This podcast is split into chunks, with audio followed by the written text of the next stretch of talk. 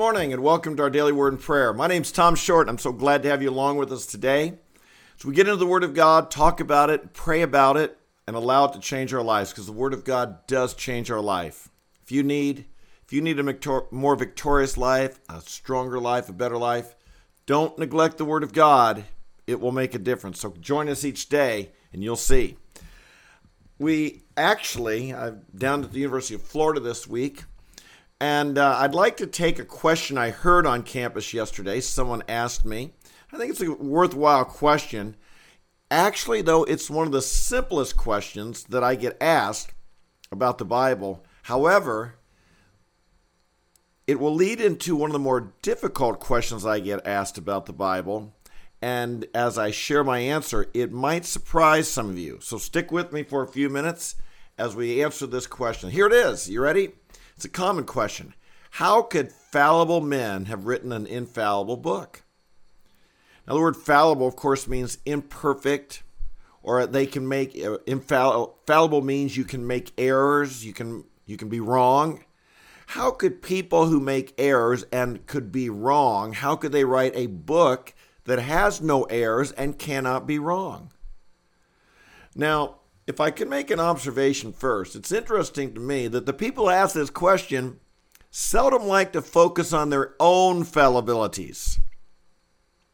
Often, people who ask this question are very quick to judge the Bible, very quick to judge Christians, and more significantly, are very quick to judge God if they believe in Him. And they're a lot slower to judge their own problems, their own errors, their own fallibility, their own, we'll call it sin. They tend to be people that um, would rather point the finger at someone else and not realize when they do that, there's those three fingers pointing back at them, if you, you know what I mean. They're kind of judgmental of God and of the Word of God. And indeed, this is the root problem goes way back to the Garden of Eden, doesn't it? When the serpent challenged Eve, has God really said? Challenges the truth of God's word and then challenges the character of God. No, God knows that if you eat of this tree, you'll be just like him. He's trying to withhold something from you. So, my point being, if you've got this question, make sure it's an honest question and make sure that you're not using judgment of God and the Bible to avoid judging yourself. The second thing I'd like to point out is I never hear this question about other books. I mean, the, the very rarely, at least, have I ever heard people challenge that their textbooks or their favorite books or even their favorite celebrity or some or their favorite skeptic or their favorite intellectual, someone who would agree with them. Have I ever heard them say, "Well, you know, I don't know how fallible people person could give an infallible speech or a fallible person could write an infallible book when it's writing about their stuff." That's the second thing I want to encourage you. Apply if we apply the same standards to the Bible that we would to other books, the Bible would come out looking pretty good. Pretty good. And all these questions that people use against the Bible, they don't use them against their stuff. So keep that in mind too. Or even their professor. I don't know how many students walk out and say, "Boy, my professor is fallible. I don't know why he acts so thinks that this test or this information could be infallible." Hey, it's good to be skeptical, but make sure you're skeptical of the right people. Some people are skeptical of God, but He's the one person you shouldn't be skeptical of. But my answer to the question is this fallible people do things perfectly well all the time. I mean, I'm a fallible person. I, I don't do everything right. But you know, back when I was in school, I had some tests. I got every answer right. I got 100% on the test. But because I'm fallible, I didn't get 100% on every test. I've written some papers without a single spelling error in them. Okay, some of you who read my emails, you, you might be raising your eyebrows. Really? Yeah, I've written a, papers without a single spelling or grammatical error in them, but I don't do all of them that way because I'm fallible. I make mistakes. I make errors. But that doesn't mean everything I do, everything I touch is imperfect. I can't do something right. I dial my phone number right. And you too. and certainly the writers of the Bible were capable of doing some things perfectly well, but that doesn't mean that every single thing they ever did their entire life was done perfectly well. It's a pretty easy answer if you think about it. I'll bet you even, I'm sure there's nobody out there who hasn't done something perfectly well, even though there's definitely no one out there who's done everything perfectly well. So to me, this fallible and infallible question, it doesn't really, it's an easy one to answer. But it raises the question do we really believe the Bible's infallible? And what do we mean by that as Christians? And we better be careful about this. When we talk about this topic, if the Bible is without error, we must be clear that we mean in its original writing. Why is that? Because number one, the Bible has been translated. Now, I will make the case that there's never been a book, never been a piece of literature, never been anything that's had more careful, diligent, hard work, scholarship given to a proper translation than has the Bible. More people have worked on translating it. More people they they examine one another. When you, when we have a Bible translation today, they are the top experts in the field are selected, and they've got to if there's something of any controversy, they've got to be able to persuade their committee that this is the way the word ought to be translated or the phrase or the sentence. It's a very rigorous process, and we can have great confidence in our Bible translations. But we also would not claim that a translation could not have an error in that translation process. It's important to understand, okay? If you don't argue this, there probably have been some, and you give you end up defending something that's not really what we believe. We believe the originals had no were infallible. We don't claim the translation process has been. Secondly, we will acknowledge that in the earlier days, some of the copying process of the scriptures of the New Testament, mistakes were made in the copies. How do we know this? Because some of the older copies, or some, some of the copies that were in, from the earliest of time. We have we, we have discovered through time numerous thousands of manuscripts dating back, say, before 400 AD. Now, not all were entire Bibles because the entire Bible wasn't even assembled together until the late fourth uh, fourth century. So, and you know, they were big, long scrolls. If, if would have your Bible would have been, you know, like 20 feet thick or something because they didn't have the the thin paper that we have in our modern Bibles. And so they weren't they wasn't put together all in one, but but portions or books or uh, thousands of them were found. And what we have discovered is that some of the earlier ones aren't quite exactly the same as some that came uh, 100, 200 years later. We acknowledge that there could have been some copying errors that were made. The good news is as years have gone by, we have found more and more and more uh, uh, uh, older manuscripts that allow us to come up with a more accurate uh, what the original were. If in your Bible, in the margin, you ever see something, some of the oldest manuscripts don't have this phrase, or some of the oldest manuscripts say this, what that means is yes, some of the older manuscripts did not have that phrase. And so what what's that mean? Something could have been added. Now usually what's added is maybe just a, a sentence or something that might be clarification. There's one place in, in the Gospels, for instance, where it said, you know, it says this uh, these come out only by prayer and fasting. And you see, you know, a little footnote that the older manuscripts didn't add the word fasting. Somehow that got added. Okay, that's not really going to change what I believe. There's nothing in there that's ever been, I don't want to disturb anyone here in the sense that there's nothing in there that changes anything of what we believe. And the themes of the Bible that I believe and that you believe are repeated over and over and over and over and over again. Nothing's going to be changed by a little uh, someone adding, like for instance, a note uh, like those two words that I just gave to help bring clarity or help or or remembering Jesus also taught about the importance of fasting and somehow it got added in. We don't know how. But there are some places like this. Now here's the problem, my friend. If you take a New Testament course in the in the university, that's all they're going to talk about. That's all they're going to focus on. All they're, they're going to spend the whole time trying to find and to point these things out. We all know about them we've known about these for 100 years 200 years longer. Bible scholars this is nothing new to us. It's nothing that shakes our faith. It's nothing that shakes our confidence in the bible.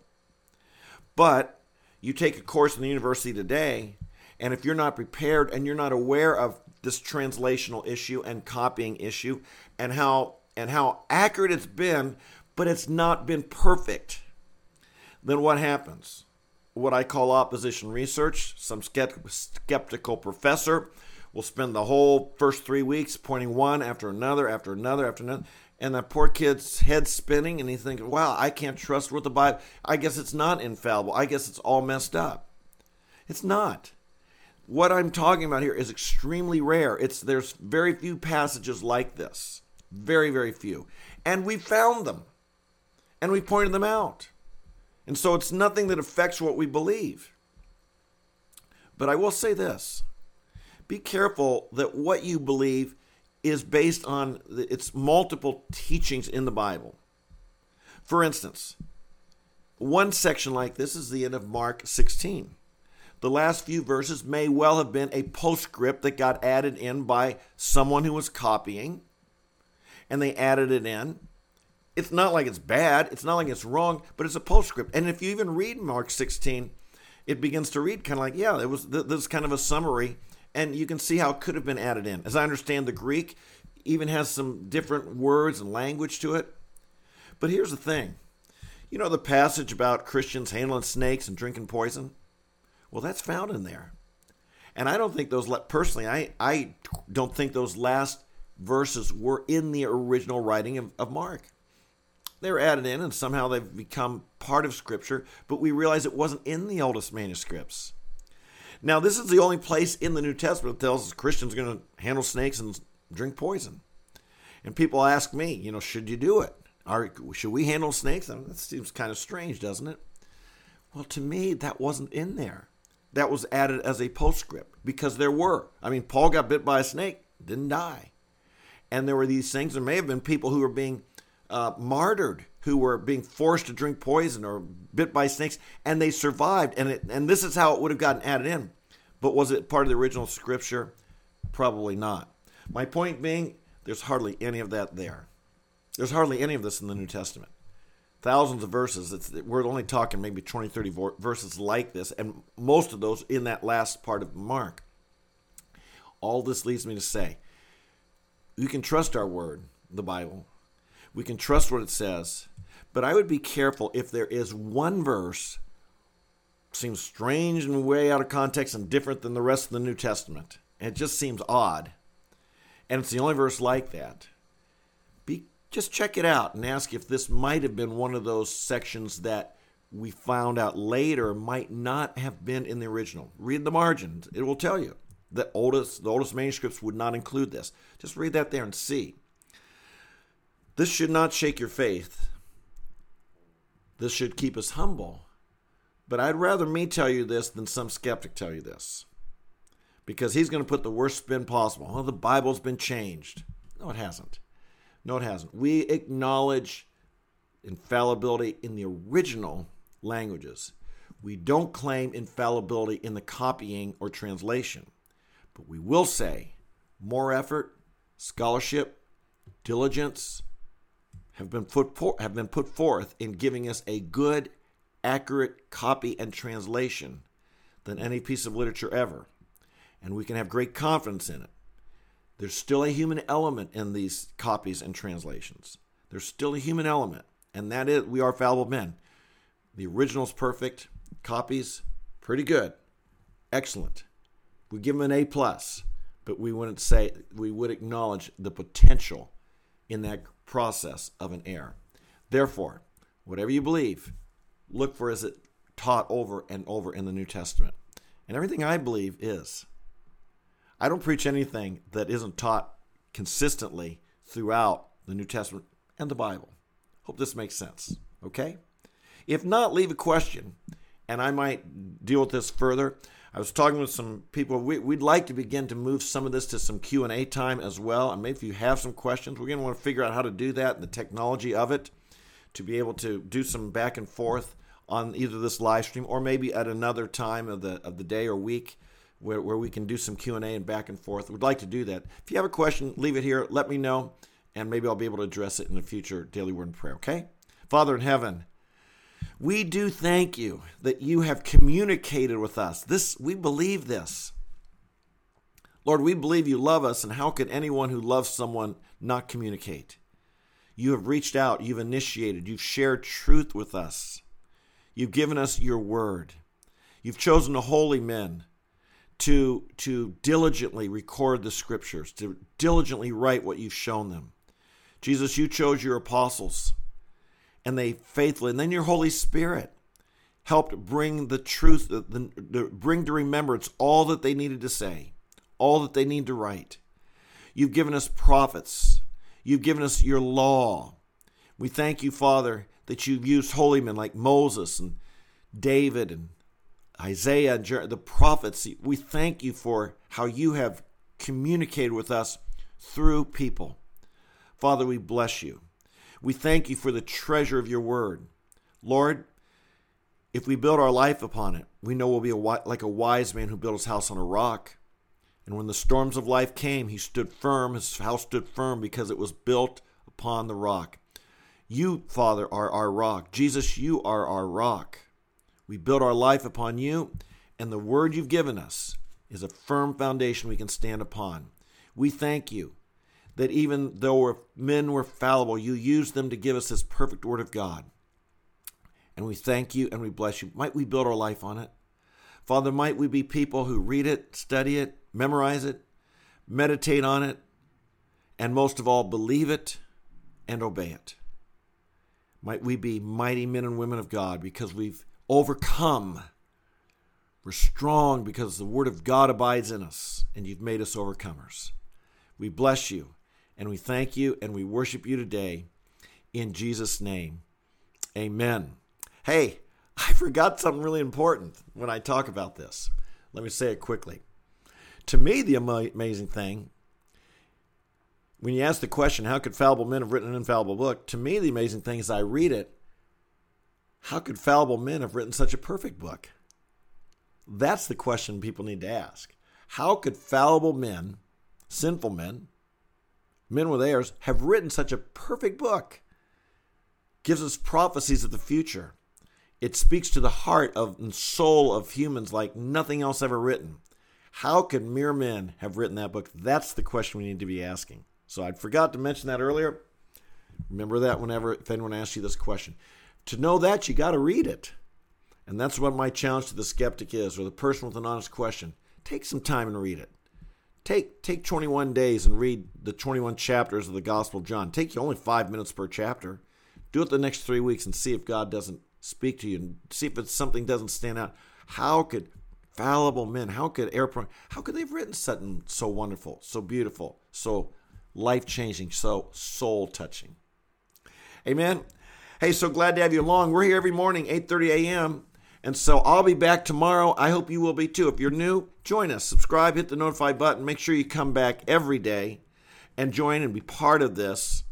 And let the Word of God and the daily inspiration and encouragement from God's Word and the prayer we have together, let it encourage you, build you up. We need to be strong and overcomers. We don't want to be weak Christians. We want to be powerful Christians. We got to feed our soul in the Word of God. I'm glad to help you with that each day. So I hope you join me every morning. I'm here. You can, or you can watch later. It's uh, the video step all day, or you can join me on the live uh, on the podcast, the Apple, Spotify, or Google platforms. Just search for Tom the Preacher. But until we meet tomorrow, 8:30 a.m., the Lord bless you and keep you. Make His face shine upon you, hide His truth in your heart, and strengthen you in His name. Amen. God bless you. I'll see you tomorrow. Bye bye.